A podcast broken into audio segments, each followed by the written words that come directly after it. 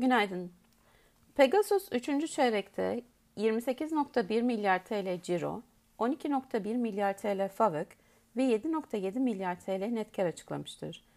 Ciro ve FAVÖK piyasa beklentilerine paralel açıklanırken, kuvvetli net yatırım faaliyetlerinden gelirlerin ve düşük efektif vergi oranının da etkisiyle net kar piyasa beklentisini %12 oranında aşmıştır.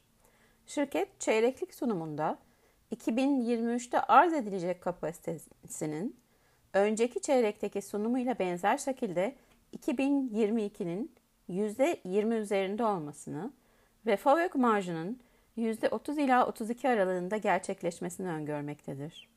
Önceki sunumdaki beklenti FAVÖK marjının %30'un üzerinde olması yönündeydi. Filo büyüklüğü 2023 sonu 105 uçak olarak planlanmaktadır.